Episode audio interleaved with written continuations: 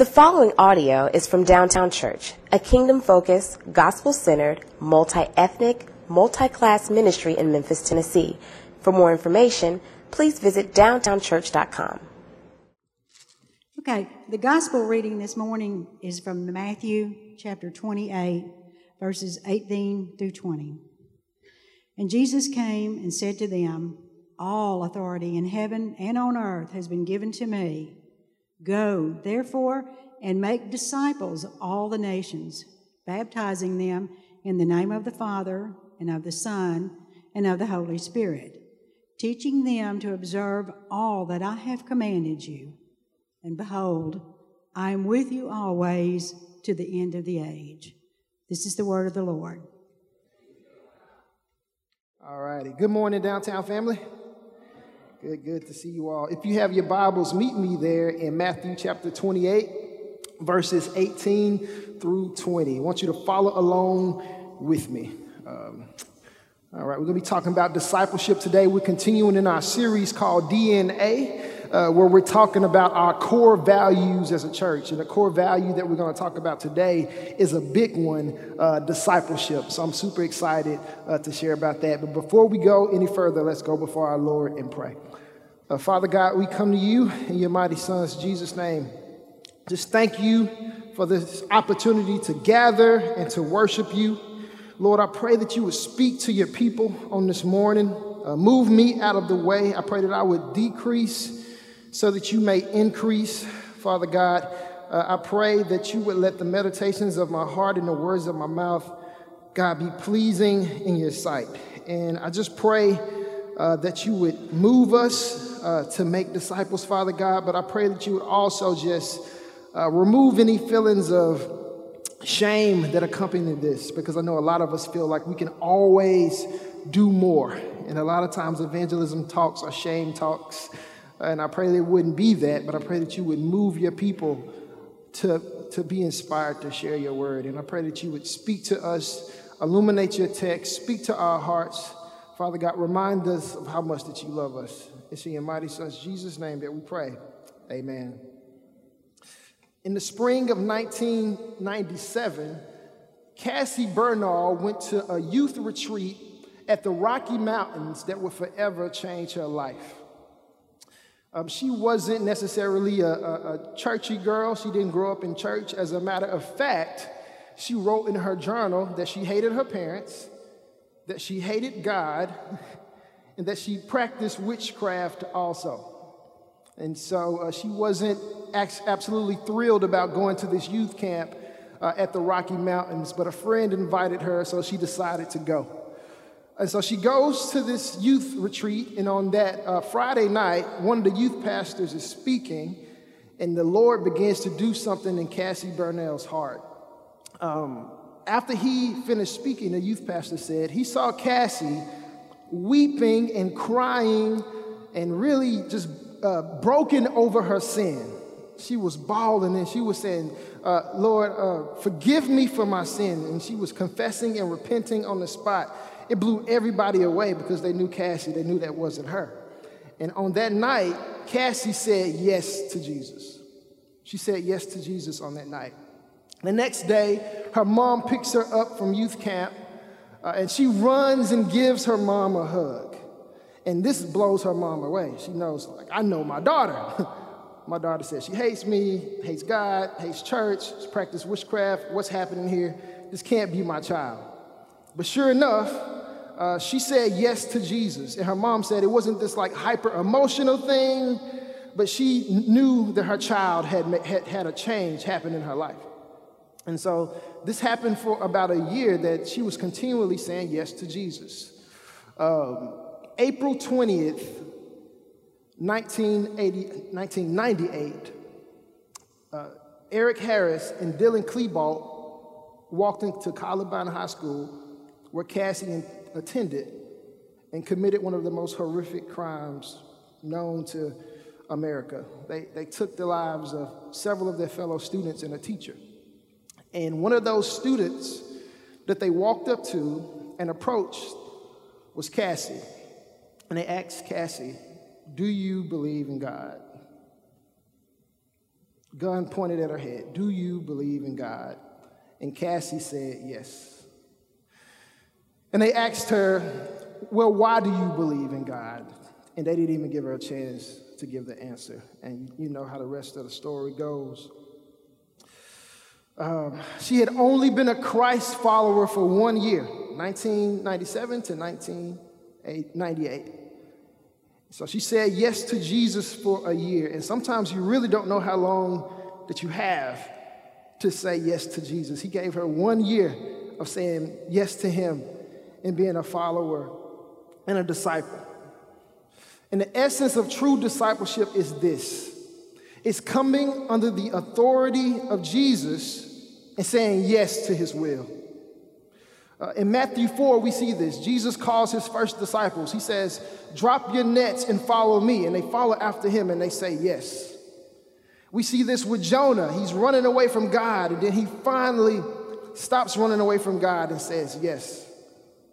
We see this with the Apostle Paul. He's persecuting the church, killing Christians, and then finally he says, Jesus, yes to your will. The essence of true discipleship is saying yes to Jesus. And once again, we see this with a teenage girl who uh, is confronted with a life or death situation and says, Yes, yes, Jesus. We might not be in that situation like Cassie where we have to make a life, a death decision, but every day we have to decide whether or not we're going to say yes to Jesus. We have to decide whether or not we're going to say yes to my kingdom or, or, the kingdom of God. All of us have to make that decision every day. So I want to pose the question what does saying yes to Jesus look like for you in this season of your life? How is he calling you to follow him in this particular season of your life? It's the Holy Spirit dealing with you in your finances? Is he, is he telling you to support or, or give or uh, do something in a particular way with your finances? Is he, is he telling you to be bold in a particular situation? Is there a place that you need to step up, right? Is he calling you to show some courage in a particular way? Uh, it could be in your family. It may be your particular call to ministry. Maybe God is tugging on your heart and calling you to say yes in a particular area of ministry. And I, I, dare ask the question Are you even supposed to be in Memphis, Tennessee today? Are you even supposed to be here? Is God calling you to say yes? And I don't know the answer to that question, but I have a feeling that you do. And the other question is uh, Have you told Jesus no? Have you told him no? Sometimes we give those silent no's. That silent no that nobody else knows about. He says, Go share your faith. You say, No, no, Jesus. Uh, confront that issue in your life. No, no, Jesus. And nobody knows about it. Um, but we all know what it's like to tell the Lord that silent no. And so that's our working definition of a disciple today. A disciple is one who says yes to Jesus for a lifetime. Uh, and, and, and this isn't like perfection either. I'm not talking about a, person, a person who's perfect. I'm talking about a person who has seen uh, the beauty and the worth and the value of the Lord and said, Yes, I want that. That's what we're talking about. Not talking about perfection here, a person that says, Yes, Jesus, I've seen you for who you are, and I count you more valuable than anything else in the world, and I want what you have. That's a true disciple. And so, what we're going to do is we're going to get into our passage where Jesus is talking about making disciples. And I just want to go back to the original context for a minute and look at what a true disciple was. Um, in that particular time, in Jesus' day, a disciple was someone who came under a rabbi and said that I want to learn everything uh, that I can from you. And so this, this uh, rabbi, and everybody had to follow the rabbi for a while when they were kids. Think of it like an elementary school teacher in some kind of way. So everybody had to learn from the rabbi.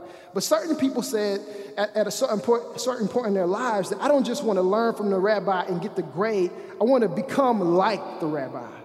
And they will become what they call a talmid, which is a disciple. And they would, they would kind of put, put in an application and try to say, Can I come alongside you and follow you. And some people would get rejected uh, from, from being able to follow this rabbi. And so this rabbi would choose a select few and they would come alongside him for years and they would travel with him and they would sit at his table and they would learn from him and he would pour into their life until it got to a certain point where that rabbi would say, okay, now it's time for me to commission you to go out and make more disciples. This was the disciple making model that we see Jesus practicing with the 12. The, the, these people said, I'm going to come under you, come alongside you, and say yes to you. And that's what we see with those first set of disciples. So I want to get into our first point of the day, which is this discipleship begins and ends with God. Discipleship begins and ends with God. Let's read Matthew 28 again. It says, And Jesus came and said to them, talking to his disciples, All authority in heaven and on earth has been given to me.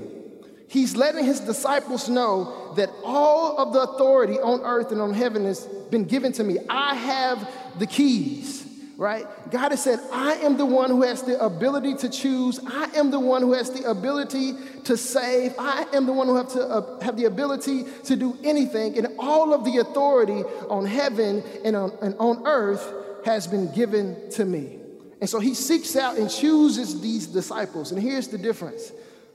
The rabbis used to make people come to them, fill out an application, and prove their worth before they can become a disciple. And these people had to be some kind of elite people in some kind of way. They would have to have shown some kind of aptitude to be able to become a disciple of one of these rabbis. Jesus flips that system on his head and he goes after common men. He goes after fishermen. He goes after uneducated men in some ways. He goes after the prostitutes. He goes after the tax collectors.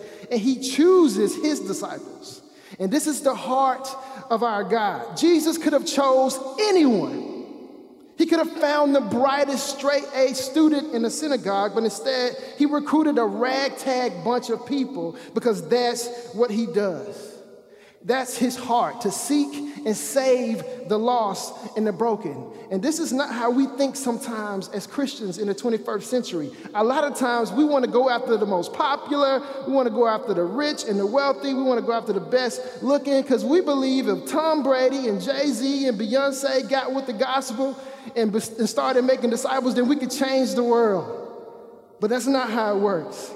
He doesn't need anybody's money. He doesn't need anybody's power. He doesn't need anybody's connections in the city. He doesn't need anybody's looks. He doesn't need my power. He doesn't need your power because all authority on heaven and earth has been given to him. That's what he's letting his disciples know. So he goes after the self perceived failure, he goes after the broken, he goes after the mess up, the dropout. He goes after the teenage girl who said that she hated her parents and who paints her nails black. That's who he goes after. he says, I'm going to take that person and turn their life upside down and use them to turn the world upside down. All authority on heaven and on earth has been given to me. And this is good news for you and me.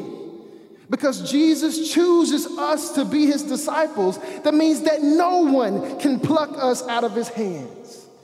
He gave us this salvation. That means that you can't lose it. I can't lose it. And can't nobody take it from you. You are safe in the hands of God. All authority on heaven and earth has been given to him. And how could we say anything except for yes to a Savior like that? He says, Go therefore, make disciples of all nations, baptizing them in the name of the Father and the Son and the Holy Spirit, teaching them to observe all that I've commanded, because, and behold, I am with you always, even until the end of this age. He says that I am with you always, friends. This process of discipleship where he saves you and begins to grow you and develop you and bring you to himself, he's in charge of that process. Never does he say, okay, you take the driver's seat now, you're in charge of your own salvation. He never puts you in charge of the, of the ship. He, he stays in charge He's in control and He promises to be with you even into the end of the age. He's holding it all together and molding you at this very moment into the disciple that He wants for you to be. All authority on heaven and on earth has been given to Him.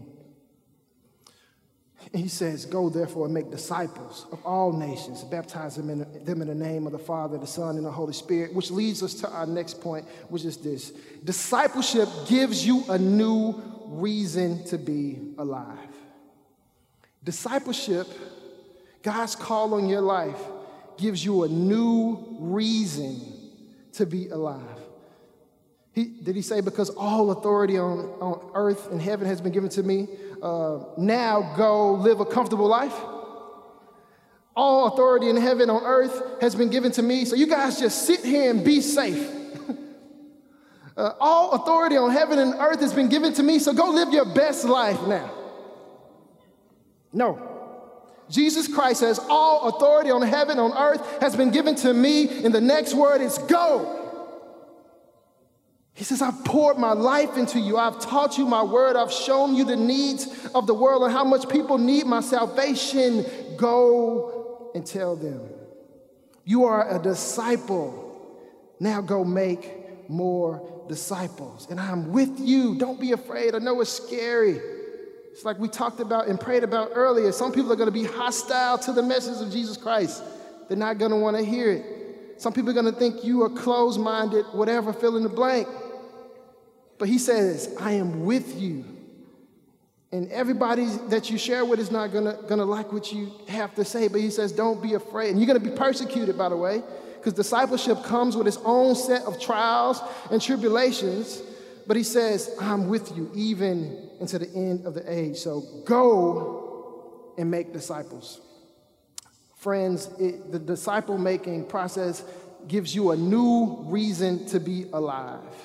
And life is about making deposits, even though the world would let, lead us to believe that life is about getting withdrawals, right? Life is about making deposits, it's about making the deposits into other people's lives.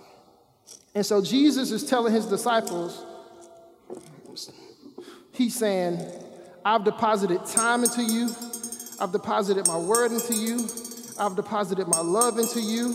I've deposited my grace into you. I've deposited the Holy Spirit into you, my power into you, everything into you. I've given you life. So, what are you going to do with that? Just sit on it? He says, No, go deposit that into somebody else. And that's what life is about. Life is not about the taking process, it's about making those deposits because that's what the Lord has done for us. He's made deposits into our life. Nobody goes to a funeral and celebrates how much a person took from them. We don't get up and say, man, that brother sure could take. Took my money, took my food, took my time, took everything. That's why I'm here celebrating this life. That brother sure could take. No, that's not what we don't we don't go, we don't we don't go to funerals like that, and we don't we don't want people talking about us like that when we're not here anymore. We celebrate a person because of what they gave and what they deposited. Because God deposited it in their life. We said, man, that person deposited into me. They gave me love. They gave me time. They gave they, they deposited into my life. And you know what? That's what life is about.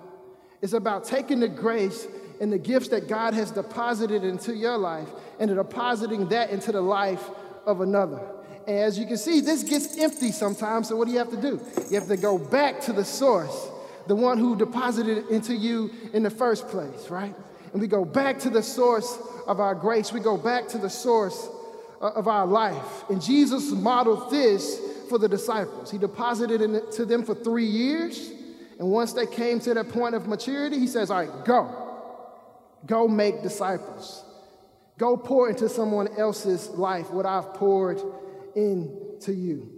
And I want to encourage someone because some of you guys may feel like, well, I can't make a disciple. I, I don't have anything to pour into somebody else's life. I don't have anything to offer. And a lot of times we feel afraid and timid to, to pour some into someone else's life because we don't realize how much God has already poured into us. He's not looking for uh, the most Bible learned person. He's not looking for a perfect person. That perfect person doesn't exist. He doesn't. He isn't looking for the disciple maker that has it all together. He's looking for you. right where you are. There's somebody right now. There's a few steps behind where you are. You may feel like you're some steps behind. There's somebody some steps behind where you are, and they need for you to pour into them. I'm thinking of, oh, as Titus said, older women teach younger women.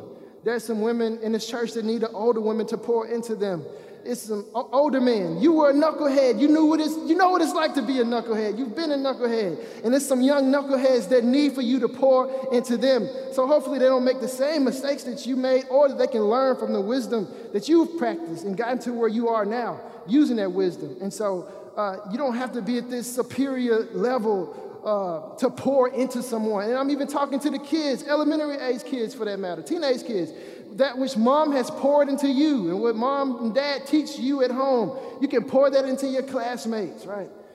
God has deposited into you at a, at a young age already, even teenagers. You guys know a lot of Bible, more than you think you know. And there's somebody that's around you right now that can use what God has deposited into your life. Life is about making deposits. I don't want to ask the question who has God called you uh, to make a, a deposit into? Just think about that. Write a note. And you might already have that person that you're pouring into and you're making deposits into. But if, if not, just, just beg the Lord and seek Him. Lord, who are you calling me to make a deposit into? Maybe a co-worker, maybe your, your child that's right in front of you. It may, it may be um, a neighbor. It may be a stranger you meet at the gym. Uh, God is calling you uh, to make deposits into the life of another. Jesus says, Go and make disciples of all nations. Not just to make disciples. He says, Go and make disciples of all nations. This is what he said uh, to his disciples. He says, Go and make disciples of all nations. That must have been a heavy task, right? They did not have airplanes, uh, they didn't have cell phones or Wi Fi. So, Jesus, how are we about to get to the nations? All right? Pretty heavy stuff there, pretty heavy call, but he says all nations. That word all nations, ta ethne, means ethnic people groups. There are 16,000 ethnic people groups that we know of. And Jesus says, I want somebody from all of them. In Revelation 7 9, we see the picture, the final picture, when every tribe and tongue is surrounded, uh, surrounding the throne of the Lord and they're worshiping Jesus. And this is the final picture. And so it's gonna happen but he just wants to get you and I in the game and be a part of the process. And so he's, he, he's not uh, uh, uh, hoping that this happens. He knows that this is to happen. And we see the final picture in Revelations uh, 7 9. So he says to these, these men, Go and make disciples of all nations, which leads us to our final point, which is this discipleship changes the way that we see other ethnicities. Discipleship changes the way that we see other ethnicities. The world is changing. The world is changing. Christians, church, disciples, the word, the, the world is changing. What do I mean by that? There is more global migration at this point in history than there's ever been in the history of the world. People are on the move, whether because they're trying to flee a war torn country, whether they're trying to flee poverty of some kind. People in this world are on the move. Millions of people are on the move. And the question is as Christians, uh, how are we going to treat them?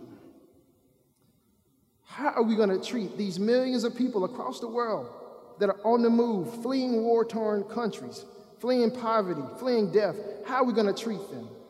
That's what I mean. The world is changing like, as we speak, like right now. Secondly, the world is changing. Uh, our cities in America are becoming increasingly diverse. By the year 2052, uh, the country is going to be majority minority. What do I mean by that? There will not be a single ethnic group that makes up more than 50% of the population come year 2050, around that time. Which means you're gonna have to really get comfortable with sharing space with people that are different from you. We're not gonna be able to hide from each other as much anymore. We're gonna have to learn how to, uh, empath- with empathy, love one another and share space in proximity with one another. The world is literally changing. Uh, the cities are coming, becoming more diverse.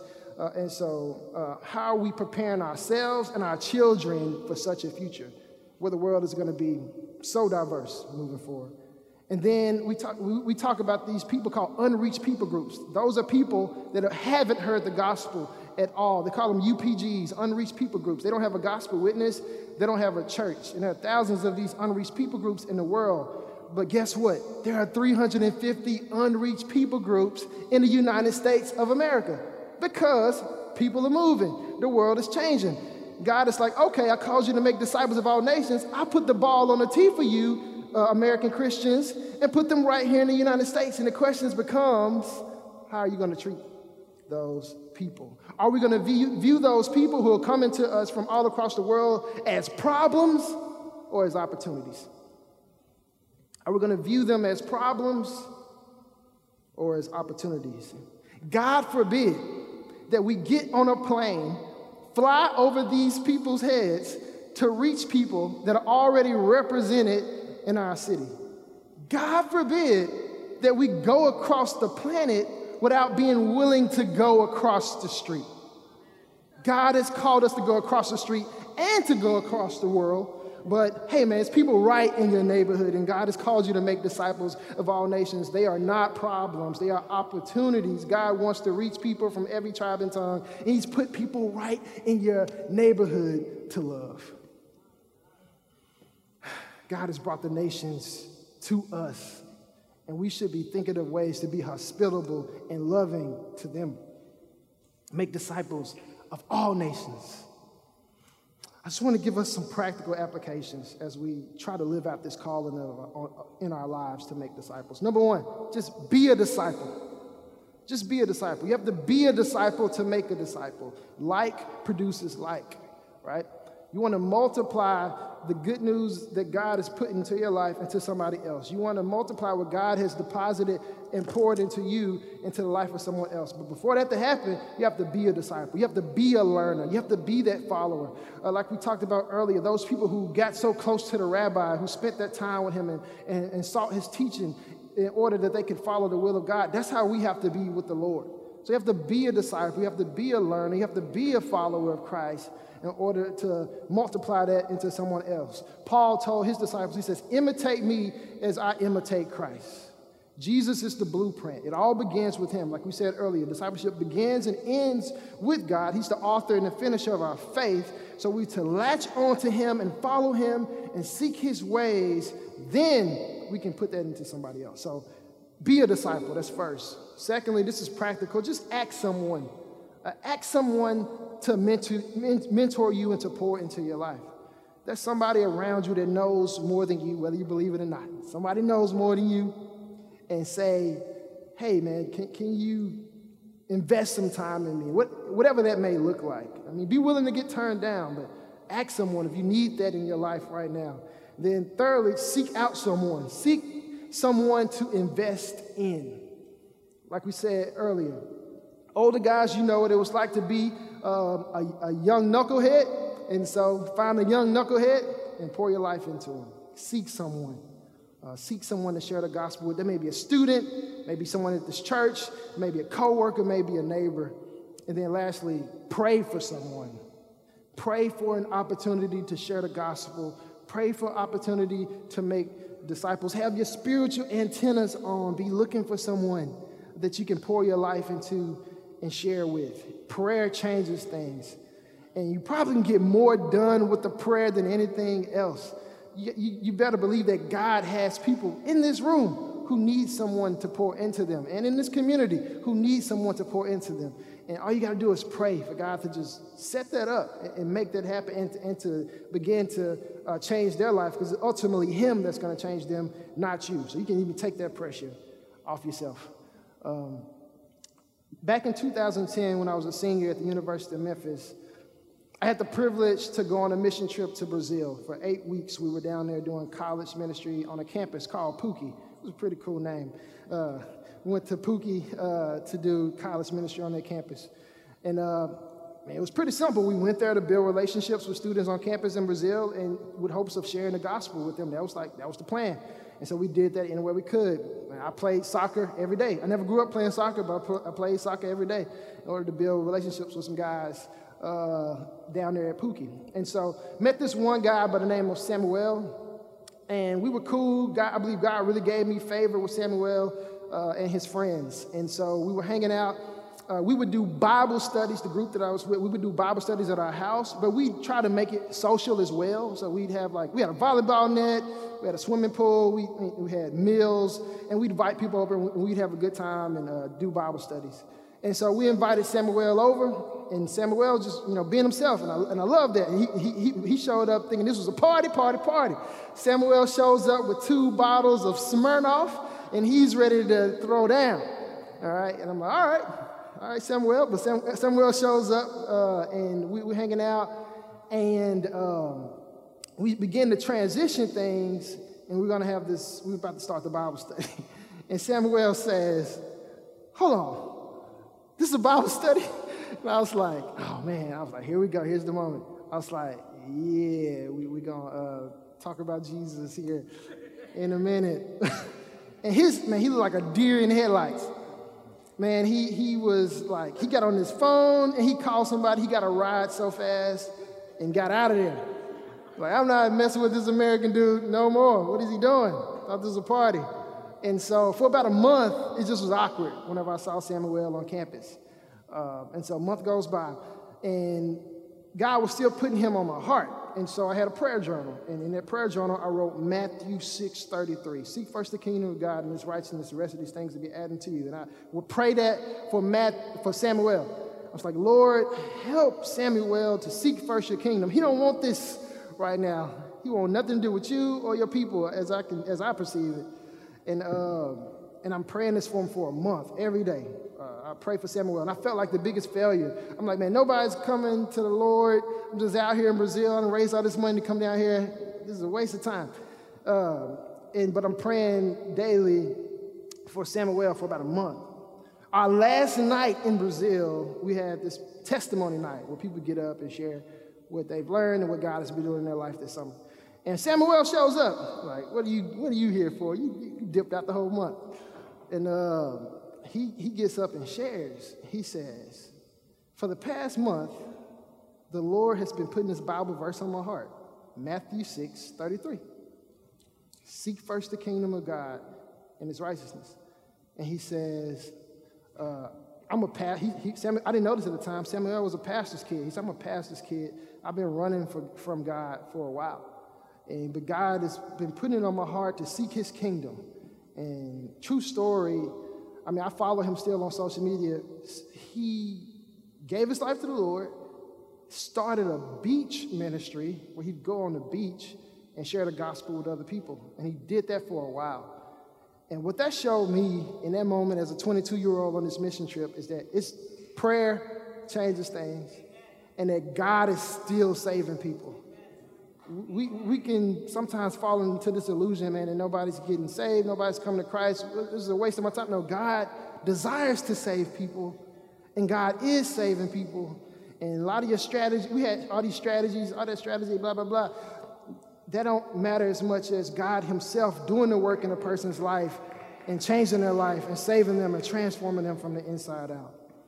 Jesus is, is still saving people and we can share the good news. We have good news that Jesus lived, Jesus died, and Jesus rose. And he is still pursuing people to this day.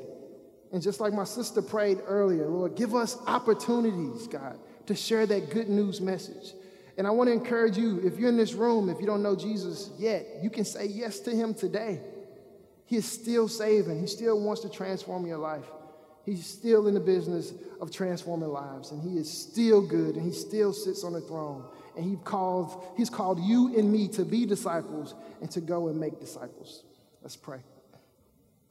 Father God, we come to you in your mighty Son's Jesus' name. God, thank you for just loving us. We really give you no reason to love us. Uh, we, we fail and we fall every day. but you find it in your heart to save and transform lives. And Father God, I pray that you would continue to do that in this church. Lord God, that you would continue to do that in this city. And Father God, I pray that you would uh, show us who we are to share your good news with. God, show us who we are to deposit our lives into. And God, when we pour ourselves out and get tired and weary, teach us to run back to you again so that you can fill us up and so we, that we can overflow into other people.